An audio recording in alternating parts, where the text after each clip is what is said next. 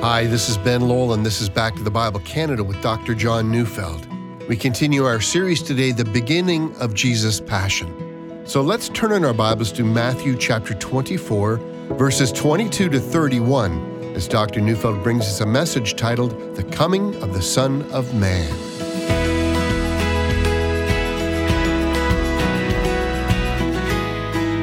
It's important not to lose hope. You know, when people lose hope, they not only despair, but sometimes they inflict damage on themselves and others. If you know Christ as your Savior and Lord, you must then also know that your best days aren't behind you, they are ahead of you. Know with certainty that on the day the Father has appointed, the Son will return. This is called the blessed hope of the believers. Titus 2 12 to 13 says that we are to live godly lives in the present age, waiting for our blessed hope, the appearing of the glory of our great God and Savior, Jesus Christ. So be filled with hope. But so many want to know how close are we to the appearing of Christ? You know, I saw a website the other day that promised we're closer to the coming of Jesus than you thought. And my response is, You don't know how close I think the coming of Jesus is, and you certainly don't know the Father's timetable. And I mention this so that we don't get caught up in popular speculation and that we stick with what Jesus actually taught us about this matter. So let's review. To the shock of the disciples, Jesus has told them not to spend so much time marveling at the massive stones of the temple, but that in a short while not one stone would remain on another.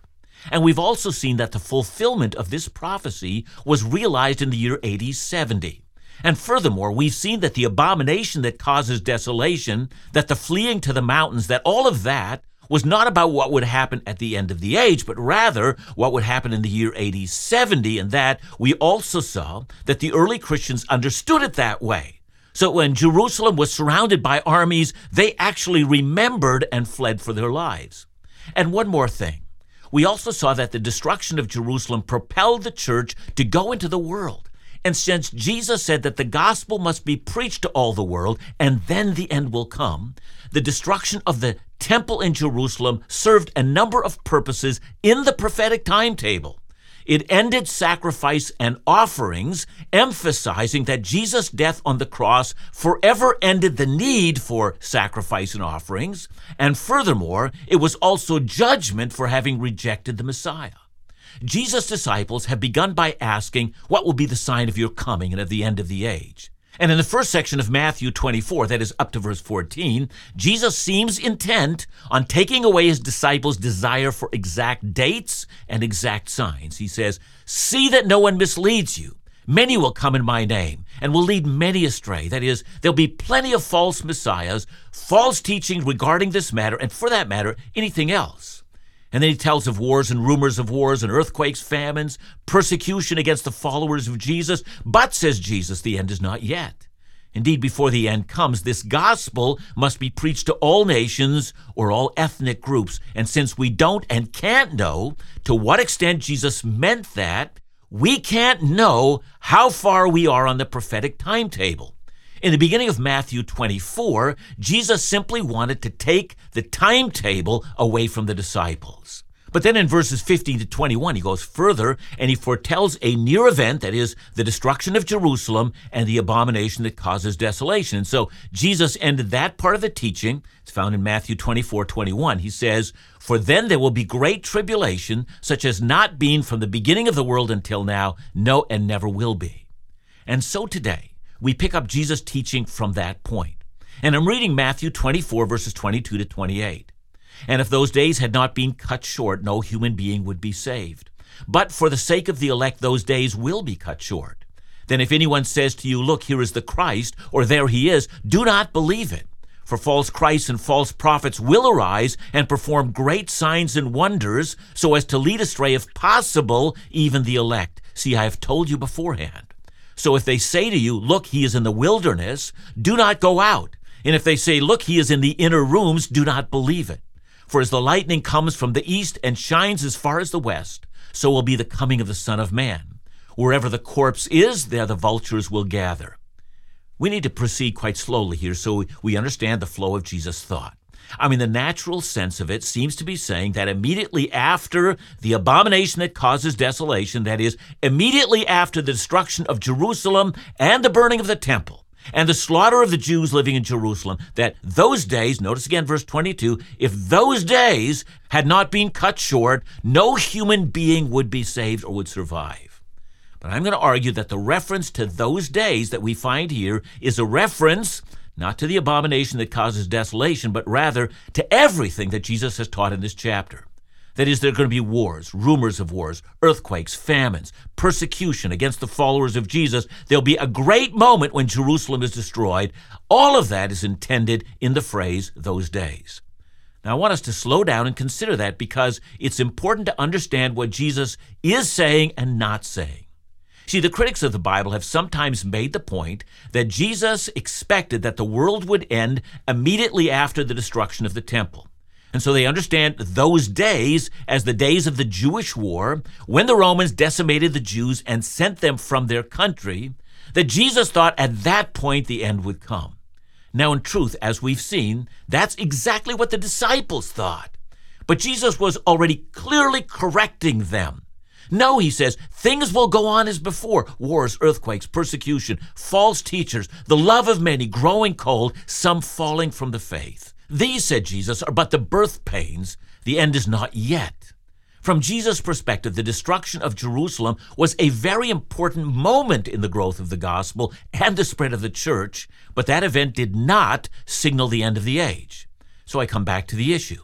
If the reference to those days is about everything that occurs in the world from the time of his resurrection, the ascension, the giving of the Holy Spirit, the birth of the church, until it becomes a global phenomenon. If that's what Jesus meant, then Jesus is saying if the Father simply allowed those days to continue into an indefinite future, then no human would have been saved. And here, by saved, he doesn't mean salvation from sin, but rather salvation from absolute destruction. That is, if the Father didn't reach down and bring those days to an end, the human race would perish. Now, with the advantage of history, we can see this is the case. Not only is the second coming of Jesus the blessed hope of the believer, it's the only hope for human survival. Whether we now stand at the threshold of the Lord's second coming, look, I don't know. But we live in a day when our ability to wage warfare is capable of ending all human life. When a global culture is emerging and yet human and national divisions is intensifying and deepening, and the ability of governments through human technology to monitor every human being, thus making persecution an ever greater possibility. Well, you can see where I'm going worldwide pandemics, the threat of global climate change, more massive wars, all of that entails, all of it, it leads us to a human race on the brink. Eventually, the human race will run out of roadway. No human being would be saved. Notice the end of verse 22. But for the sake of the elect, those days will be cut short. Now, since it's now been 2,000 years since Jesus said these things. Some of us have the idea that those days are not cut short. But when we think that way, we forget that the one who speaks of short days is God Himself. And He, for the sake of those chosen by the Father to be Christ's followers, for the sake of the elect, not for the sake of the world, but for the sake of the elect, will prevent the world from absolute destruction. And there we can see hope. The Father has his eyes on his children. Yeah, in his divine providence, he has ordained that there would be persecution against his own, sure enough. But he also assures us he's acting globally for the sake of his elect. So, dear follower of Jesus, doesn't that fill you with hope? But then, having given the assurance, notice verses 23 to 25. Then, if anyone says to you, Look, here is the Christ, or there he is, do not believe it. For false Christs and false prophets will arise and perform great signs and wonders, so as to lead astray, if possible, even the elect. See, I have told you beforehand. And notice the word then. So I'm assuming that as we approach the end of the age, so that all humanity is not destroyed, then if anyone says, Here is the Christ, or look, here is the Messiah, here is the Savior of the human race, don't you believe it? And with that, Jesus speaks of false Christs and false prophets. So here, The ultimate false Christ will be the man of lawlessness whom the Bible identifies as the Antichrist, or as Revelation describes him as the beast. So, when we approach that era, when it would appear that all human life will come to an end, expect there to be a false and misleading Savior. He is the man of lawlessness, the one who follows the will of Satan.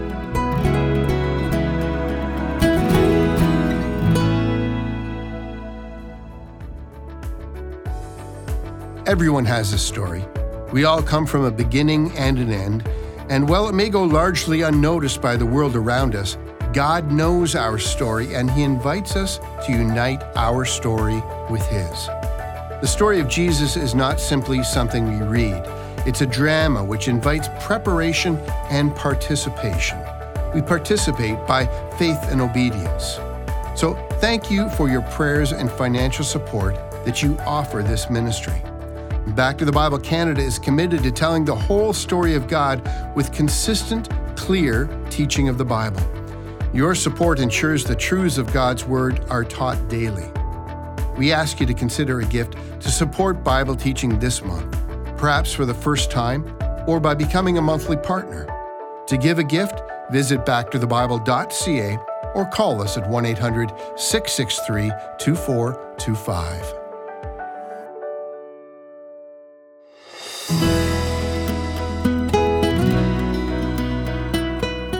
If I've read Jesus correctly, he's telling us that when it appears that humanity is on the brink, that it might face destruction, many false prophets and false Christs and false messiahs, false saviors will arise. As the answer to the human crisis, they will arise. Jesus even says they'll perform great signs. That is, they'll be able to perform miracles, appearing as if they're gods in their own right. Again, we're reminded of what John teaches us in the book of Revelation. You see, in Revelation 13, the beast is the Antichrist. A second beast is the false prophet. Listen to what John says about the power of the false prophet, Revelation 13, verses 13 and 14. It performs great signs, even making fire come down from heaven to earth in front of people.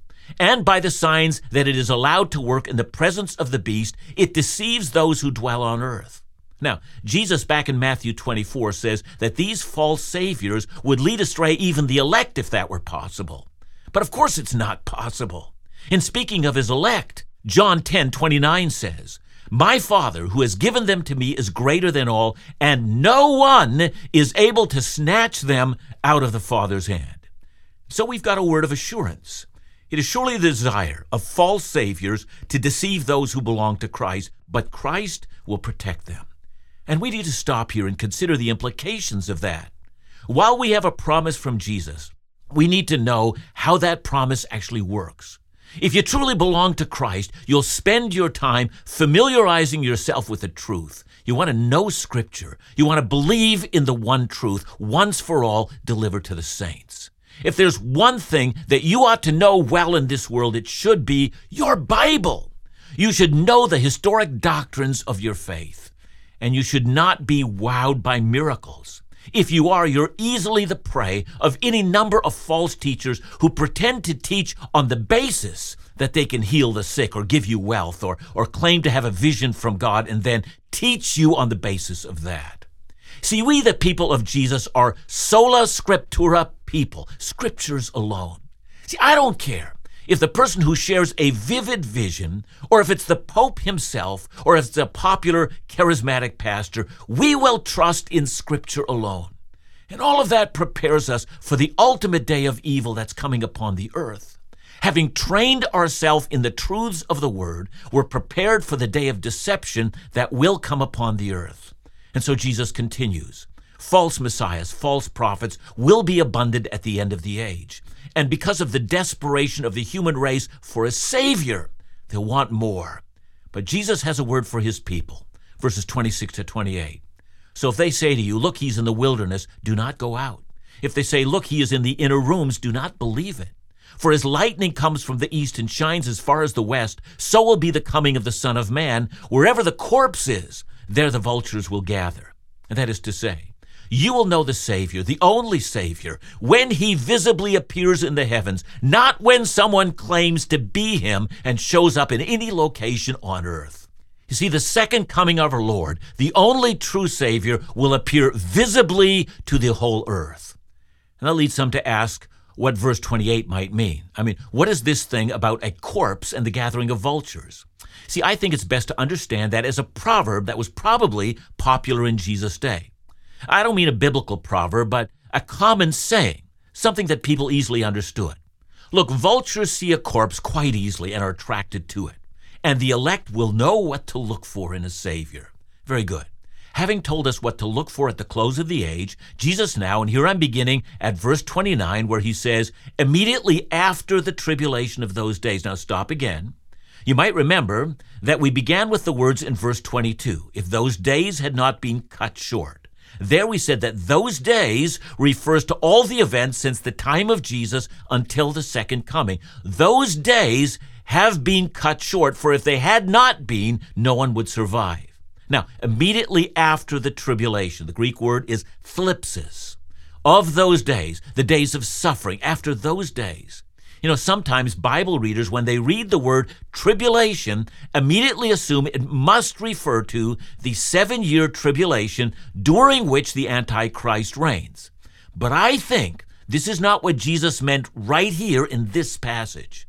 He means the days of hardship or of great distress, from the days when the church was formed to the very end of the age, all the suffering that would occur from the formation of the church until his second coming. And so, understanding that, let's read what Jesus said next, verses 29 to 31. Immediately after the tribulation of those days, the sun will be darkened, and the moon will not give its light, and the stars will fall from heaven, and the powers of the heavens will be shaken. Then will appear in the heaven the sign of the Son of Man, and then all the tribes of the earth will mourn, and they will see the Son of Man coming on the clouds of heaven with power and great glory. And he will send out his angels with a loud trumpet call, and they will gather his elect from the four winds, from one end of heaven to the other. That is, these are the events that will immediately precede the second coming of our Lord. First, we will see heavenly disturbances. Now, I need to say, there are some Bible teachers who argue that this language should be understood figuratively. That is, for them, the sun darkened and the moon not giving its light, and the stars falling and the heavens shaken means, for them, there will be political judgment on the nations and on the governments of the world. Now, if that's how we understand Jesus, this would be in line with what Revelation tells us about the destruction of Babylon or the destruction of the nations of the world. And so to see it as figurative, well, that's possible. But for me, the words immediately after the tribulation of those days tells me the nations of the world have already come to ruin. And furthermore, there have been times in history where the moment of judgment is at hand and where there are times of celestial distress. I mean, think of the ninth plague on Egypt, when the land of Egypt was ushered into complete darkness. Or think about what happened when Jesus was crucified. Matthew 27 45 says, There was darkness over the land from the sixth until the ninth hour. See, I see no reason not to believe that just before Christ returns, that at that very moment, all the celestial bodies are suddenly darkened. What a moment! No sun, no moon, no stars. All the powers of heaven turn dark. The entire earth pauses. What does it mean? And then at that very moment, Jesus said, There will appear in the heavens a sign of the Son of Man. Now, we might wonder why it didn't just say, Then I will appear in heaven. I mean, what is the, the sign of the Son of Man? And it's been pointed out that the Greek word for sign can also be used of a standard. You might think about the ancient Roman standards that went ahead of the army into warfare. These were banners, symbols that spoke of imperial Rome and its power. That standard would cause fear to the enemies. And I think that's what Jesus is communicating to us. Suddenly, all the earth is in darkness. Stars have fallen from the sky. It's as if God has switched off the sun in the darkness, as all the earth gazes into the sky in horror, suddenly in the heavens, the standard or the great banner of the Son of Man unfurls across the sky so that all the earth sees it at the same moment. Then says Jesus, all the earth begins to mourn. And please don't misunderstand this mourning. See, there is a legitimate and genuine mourning over our sin as we repent and turn to Christ. That mourning, however, when the banner of Jesus spreads across the sky, is not that. It's shrieking in terror. It's, it's weeping from those who are the enemies of Christ. And then says Jesus, they will see the Son of Man coming in the clouds and with power and great glory. And the use of the term Son of Man reminds us of a passage, Daniel 7 13 to 14. It says, I saw in the night visions, and behold, with the clouds of heaven there came one like a Son of Man. And he came to the Ancient of Days and was presented before him, and to him was given dominion and glory and a kingdom that all peoples, nations, and languages should serve him.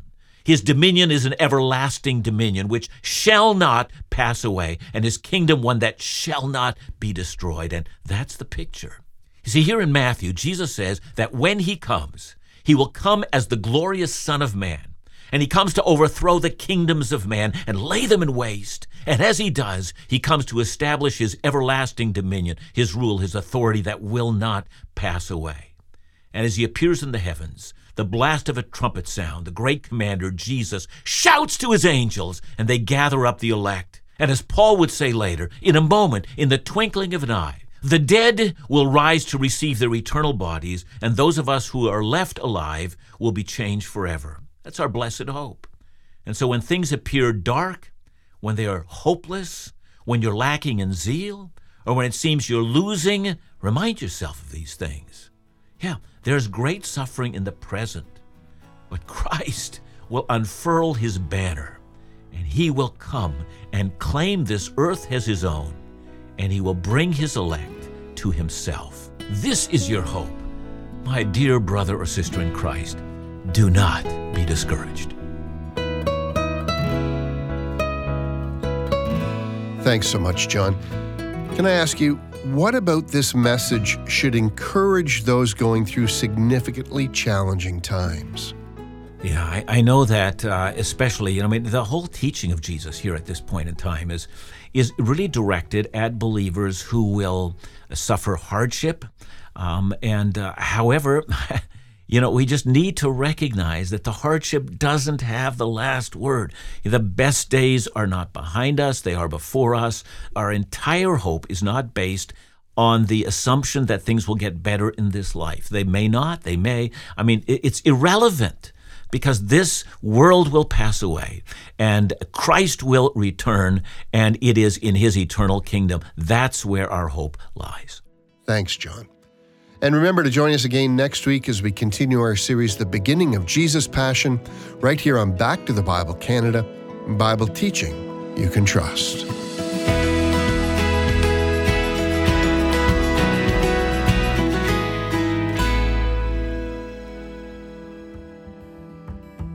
You may think that estate planning is only for the wealthy, but decisions about your home, family, your retirement, or even how you'd like to see your money used for ministry and for the kingdom. Well, that's important. Back to the Bible Canada has partnered with Advisors with Purpose to help you start and discuss those important decisions. Their trained estate specialists are available to meet you by phone and provide you with the information to make the best decisions possible for you and your family. As a result of our partnership, Advisors with Purpose has made their services free and confidential to you alone, leaving you free from any obligation. It's never too early to plan for your future, so call them today.